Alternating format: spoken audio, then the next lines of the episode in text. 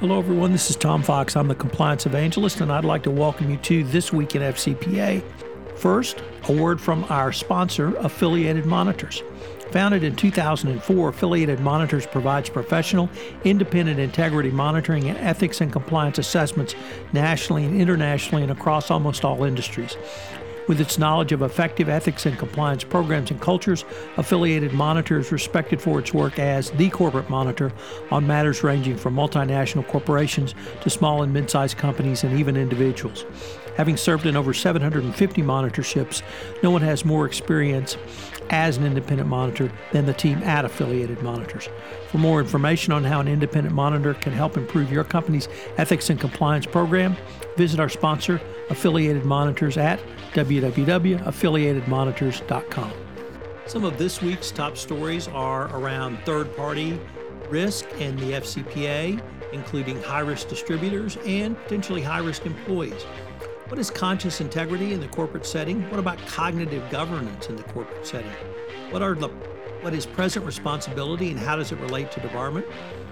What are the disclosure and notification requirements when managing a crisis? And have you thought through that beforehand? Why do you need a social media compliance as a part of your ethics and compliance programs? And we take a look at an article on why ethics and compliance still matter. Finally, the Department of Justice comings and goings around employees in the fraud section. Also, a little chat about baseball. Surprise, surprise. This Week in FCPA is a production of the Compliance Podcast Network and now a proud member of C Suite Radio. Hello, everyone. This is Tom Fox, the voice of compliance, along with Mr. Monitor himself, Jay Rosen, for another episode of This Week in FCPA, episode 165 for the week ending August 2, 2019, the Zack Greinke key to the Astros edition. Jay, I'm not sure if you're aware, but the Astros hit a home run Boo. this week on the trading deadline, where literally at the last minute they obtained Zack Greinke from the Arizona Diamondbacks, and uh, Houston is now the prohibitive favorite to take it back, win the World Series. So uh, I'm going to lord that over you guys uh, as absolutely as long as possible uh, in my own uh, indomitable way. But we actually, other than the Zack Greinke trade, there was some compliance and ethic news of the week. So you want to take a look at that, or you just want to listen to me coo about Zack Greinke uh, coming in to be the number three starter for Houston? Why don't we just jump right into this week's stories, Tom? Uh, first off, we're taking a look at FCPA risk and third parties. What does uh, Alexandra Gillies have to say on the FCPA blog? So, uh, Alexandra Gillies, uh, a well known journalist, sort of in the uh, anti corruption, anti bribery, uh, energy, oil space, has written several books around this issue. Has an upcoming book, How Oil Corruption Contaminates the World. And when I first saw this, Jay, I was uh, a little viewed it with a little askance because um, I thought it, it was really not realistic. But uh, the more I read what she had to say, the more I thought about it. She's actually making, I think, some pretty good business sense. in her, and her concept or her point was that uh, extractive companies, including uh, energy companies uh, located here in Houston, uh, should they move away from corruption-prone intermediaries? And I don't think anyone disagrees with that statement. But I got to thinking about the larger point, which is actually just moving around away from third-party intermediaries. And now, sometimes you can't do that because it's enshrined in local law that you have to have a, a third party intermediary. But um, I had a really interesting talk with a former chief compliance officer for uh, Baker Hughes once, and his argument obviously the chief compliance officer, but his business argument to the business was why would you want to have an intermediary between you and the customer? Uh, so uh, why have you know an extra step when you could have a direct relation direct business relationship with a customer and really struck me that he he was i think uh, pretty far ahead of the curve when he first articulated that but it's a, a pretty good business point if you can have a direct relationship with a customer you're going to have a better overall customer relationship and, and i don't think that's rocket science and alexander uh, really uh, i think picks up on that thought or that line of thinking. Uh, she talks about some of the most recent uh, FCPA enforcement actions and other international anti-corruption enforcement actions, and and points to as as almost everyone knows, third parties are still the biggest risk under the FCPA. So uh, I thought it was an interesting point. Um, she's certainly got her own perspective uh, to get across. Nevertheless, when you start thinking about it as a business process issue, it, it actually uh, demonstrates inefficiency. And if you can bring efficiency to a business process through a compliance solution, I think that's uh, exactly the direction that compliance wants to go and indeed needs to go uh, going forward. So, uh, Mike Volkov looked at high end or rather high risk distributors this week. Uh, what did you think of his two part series? Uh, as always, Mike uh, pens excellent stuff, and we link to it in the show notes. Uh, this is really an appropriate subject considering what you just spoke about in Alexandra. And what Mike does is he takes a look at the relationship between uh, a company and its high risk d- distributor. And he says that while you rely on a network of distributors, it creates its own set of compliance challenges. And as a consequence, a company has to monitor its distributors and adopt proactive strategies to identify potential problems. He goes about and outlines six steps and says, assuming we have identified our high risk distributors and prioritized them on a risk ranking formula, we'll want to focus on the following. Number one, the definition of the exact distribution chain and reliance on sub distributors. Two, anti corruption risk created by the distribution chain and outflow of money. Three, review of transactions for unusual sales or pricing. Four, potential sanctions risk through resales of goods. Five, confirmation of distributors. And six, confirmation of distributor completion of any compliance requirements. So that's part one. And in part two, he builds on the six issues and has a general list of issues that are specific uh, to the relationship with a high risk distributor. Number one, issue distribution chain and foreign government interactions. Number two, the outflow of money. Again, compliance should examine the proper use of funds that are given to the company or distributor may be used in that manner.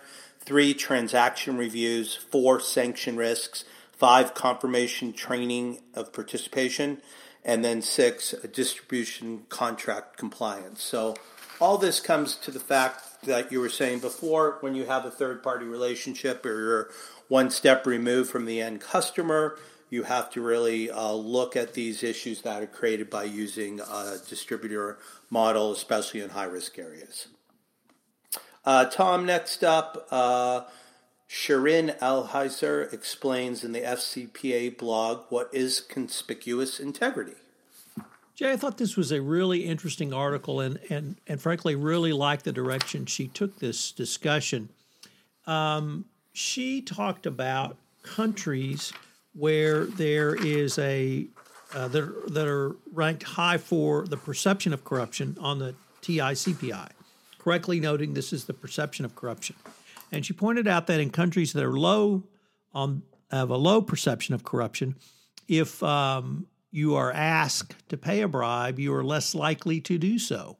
Um, but if conversely, if there's a high perception of corruption in the country, if you're asked to do so, uh, you're more more more likely to do so. So she really looked at how can you attack a country's perception of corruption within its borders. So this is not looking at you know Tom and Jay, two Americans doing business overseas, is not looking at our respective employers or a U.S. multinational. This is looking into the country outside of the United States. And uh, a group called the um, uh, National uh, Integrity, I believe, has, no, excuse me, the Accountability Lab has built something called the Integrity Integrity Icon, which is a program they've created where um, they go to uh, countries and uh, put on uh, symposia to help promote integrity and show people uh, how they can do this. And it's uh, started in Nepal in 2018, excuse me, 2014. It spread to Liberia, Pakistan, Mali, South Africa, Sri Lanka, Nigeria, and Mexico. Uh, and they are um, getting people to not only understand the, the dangers and the nefarious uh, effects of corruption, but also uh, how to raise their speak up, raise their hand, uh, and how to uh, resist uh, being uh, extorted to pay a bribe.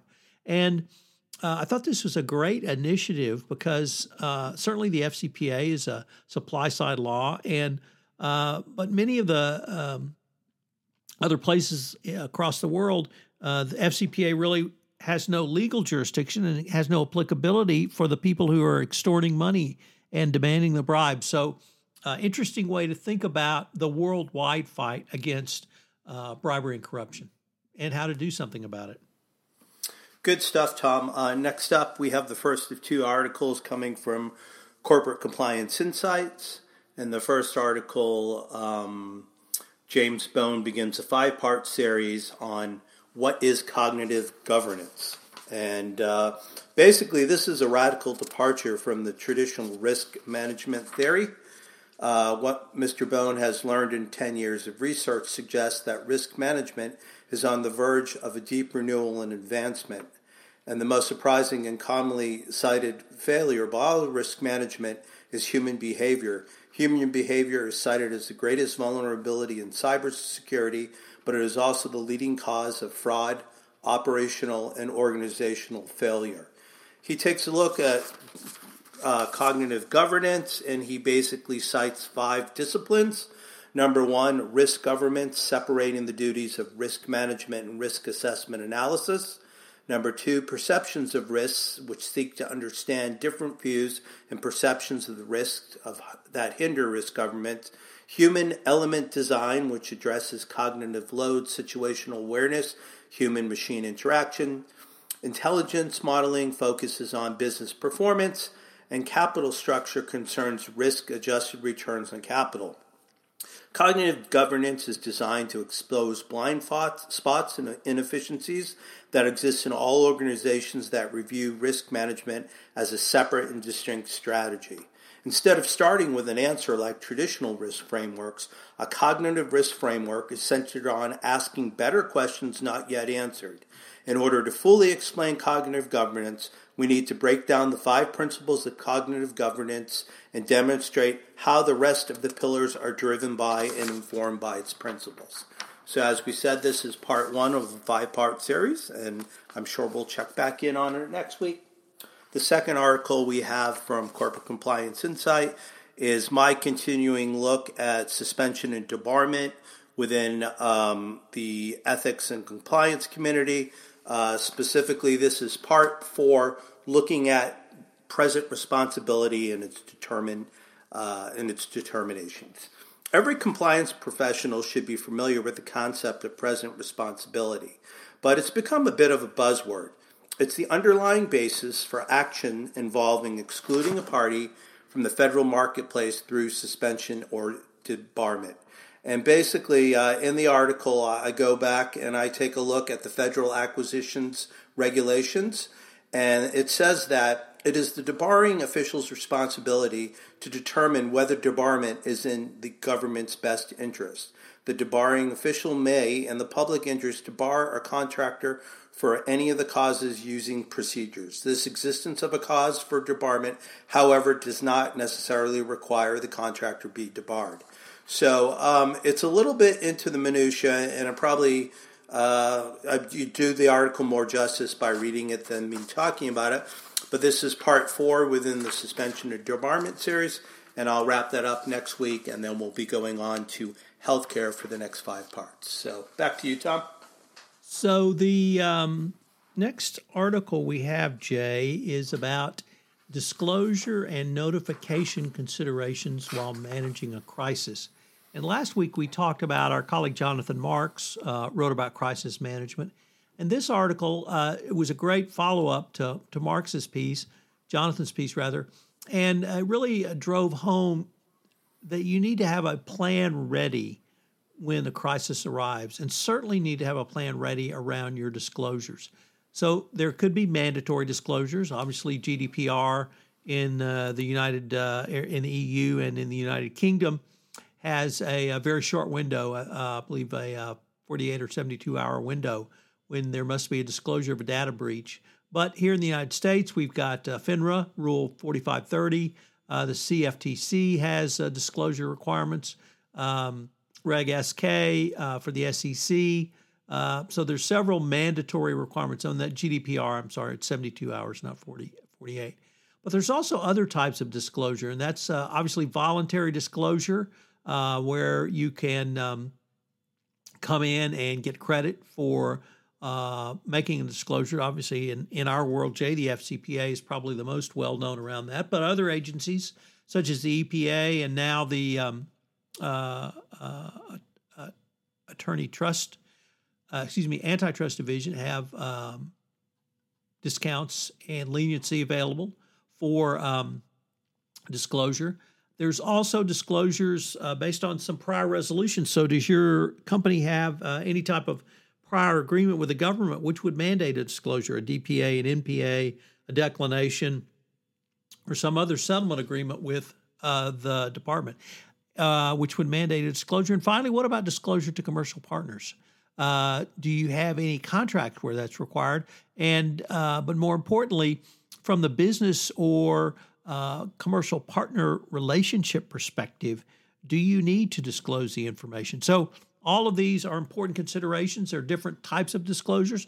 They may be different types of information you have to disclose, but you need to have a program and process in place to do so prior to the crisis arising. Because if you're uh, trying to figure out who you need to tell that the barn is on fire while the barn is burning, you're probably uh, not going to give that your highest and uh, most intent in um, attention. Uh, next up, Jay, we have a article from several lawyers at uh, Wachtell Lipton about why compliance matters. And I found this a very interesting article. It's certainly broader than simply anti corruption compliance. And they saw four, uh, these lawyers see four developments which support this view.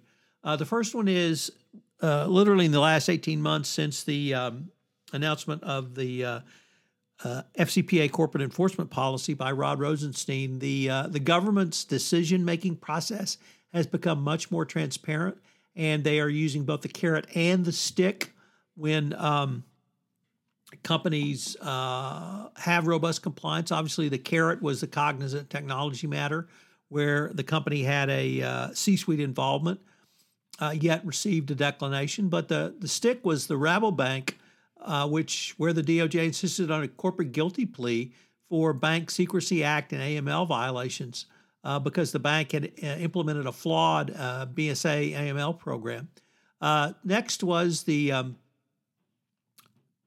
2019 guidance, the evaluation of corporate compliance programs issued by the Department of Justice uh, earlier this year, and um, that uh, clearly the department is putting a much more um, uh, robust analysis on compliance going forward. And then finally, the uh, use of DPAs and NPAs and increased enforcement outside of the United States um, We've had a variety of, of cases uh, where there's been uh, prosecutors from outside the United States have taken the lead on anti, anti-corruption, but also most interestingly, state attorney generals are becoming much more uh, active.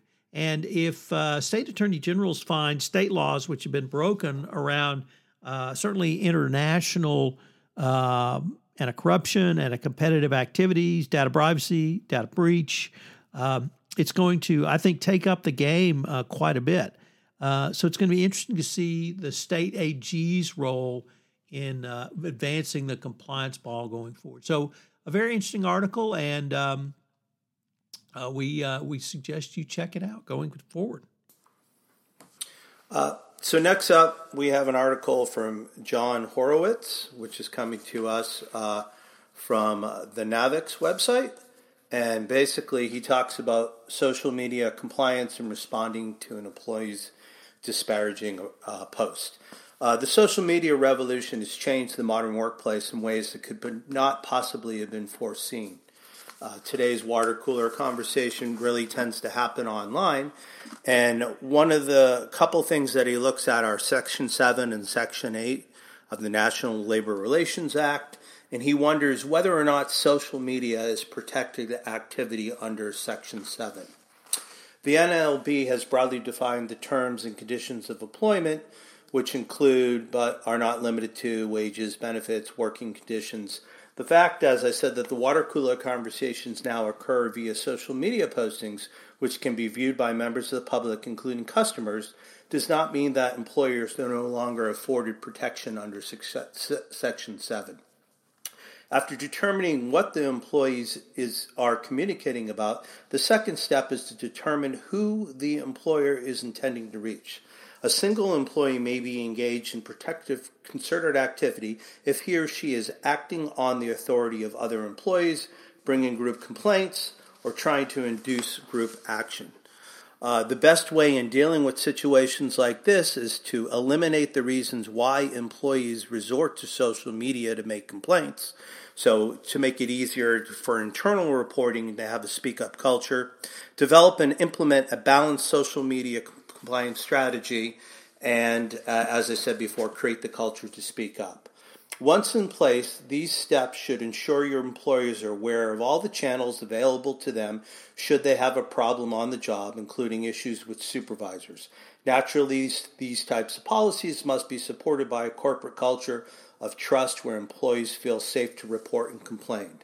Bad online reviews are not an online problem, they are a real life problem. And if you own a restaurant, the solution to your bad restaurant reviews is not found online. You solve it in the kitchen while the law governing social media is continually evolving, fostering an environment where employees feel comfortable expressing themselves to the employer is always the safest harbor.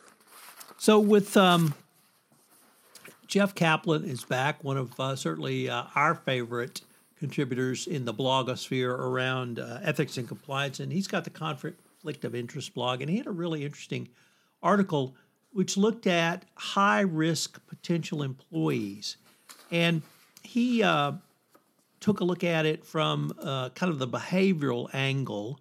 And he said that uh, it's important to identify high risk potential employees, not simply those that are high risk, i.e., those who may be dealing with foreign government officials or those of state owned enterprises, but uh, what uh, is an indicia of a high risk employee. So he took a look at um, a few uh, indicia that included uh, employees uh, who may uh, downplay or badmouth ethics during the hiring stage, uh, the powerful, the very few powerful within an organization.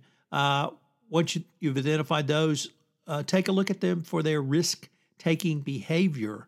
and does it factor into managing employees, promotions, and compensations decisions?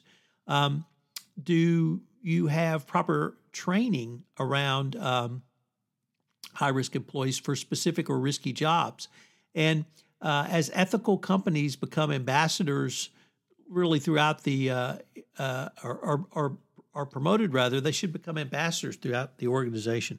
So, a very interesting look at not simply uh, high risk employees, but those the of potentially high risk. Uh, very interesting.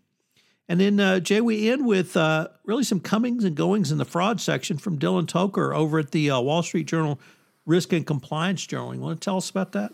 Yep. So, uh, Robert Zink will permanently fill a position left in limbo after its former occupant was attacked by uh, the Robert Mueller Special Counsel Office. Uh, Robert Zink has now been named chief of the agency's criminal fraud section the move was, move was announced Monday by Assistant Attorney General Brian Benczkowski. Zink was one of two former prosecutors to occupy the position once Andrew Weissmann joined Robert Mueller's team. Mr. Zink joined the section in fraud section in 2010 and was appointed acting chief in January after serving as acting fraud section deputy. The other prosecutor, Sandra Moser, left the position earlier this year to join Quinn Emanuel. Um, basically, uh, we have a couple other comings and goings. Dan Kahn, who until Monday was chief of the Section Foreign Corrupt Practices Act unit, was named as senior deputy, according to Benczkowski's memo. Christopher Cestaro, an assistant chief of the Foreign Bribery Unit, will serve as the unit's acting chief. And then another newly promoted senior deputy is Joseph Beemsterboer, who was promoted from his position as chief of the section's healthcare fraud unit. Mr. Benczkowski also cemented the status of the section's strategy, policy, and training unit, where Sally Molloy, who served as acting chief of that section since January, is now the permanent chief. So it seems like with a lot of these moves, uh, Benczkowski has really solidified who's doing what, and the organization is uh, in good stead to continue on into the next year. Tom, uh, I understand uh, you are at season three of uh, Star Trek, the original series. What did you talk about this week? So, Jay, uh, we're either fortunately or unfortunately, I can't tell. Uh, we are nearly halfway through the final season of Star Trek. Uh, unfortunately, because that means I'm going to not be able to do them going forward. Fortunately, it's because I won't have to do them going forward.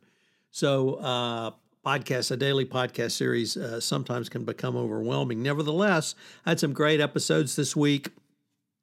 Uh, I started with uh, what I think is absolute worst Star Trek, uh, the original series episode, and the children shall lead. Then the, is there no truth in beauty? One of my top three, Spectre of the Gun, and uh, Day of the Dove. And uh, today, uh, posting looks like here, just in a few minutes after we conclude this recording, we will have. For I have touched the sky and the world is hollow. So I've had a ton of fun doing this. I know a lot of people have enjoyed these. They've been very popular uh, in terms of downloads. So uh, check it out. Um, I think we're probably going to do the movie uh, movies uh, after this series, and we'll certainly uh, cross post those on Popcorn and Compliance.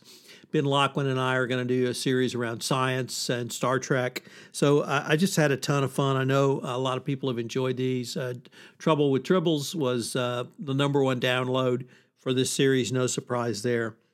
And then finally, Jay, I'd like to end with uh, really a request uh, to honor a good friend of ours, Doug Cornelius. And uh, Doug participates in a two day, 192 annual bike ride called the Pan Mass Bike Ride, which literally rides across Massachusetts from border to border.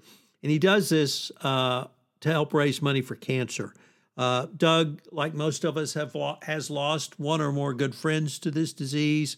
He's lost friends who were unfortunately closer to his age than closer to our parents' age. And so, um, as many of you know, I'm a former cyclist and uh, used to ride in the uh, MS 150.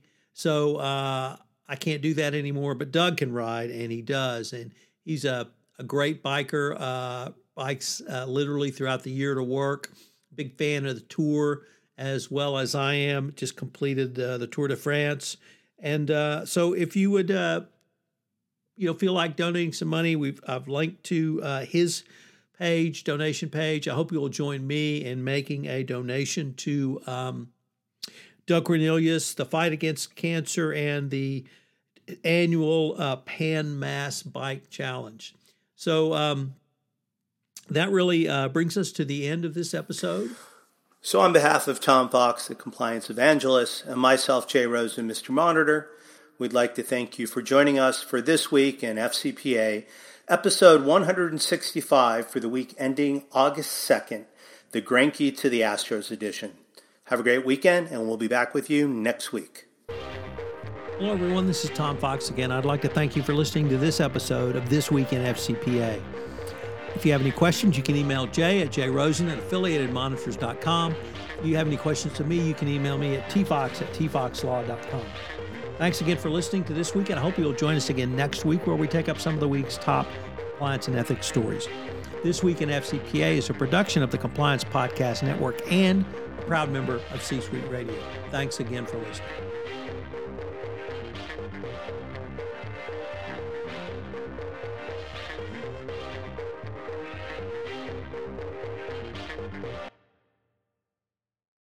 This podcast is a part of the C Suite Radio Network.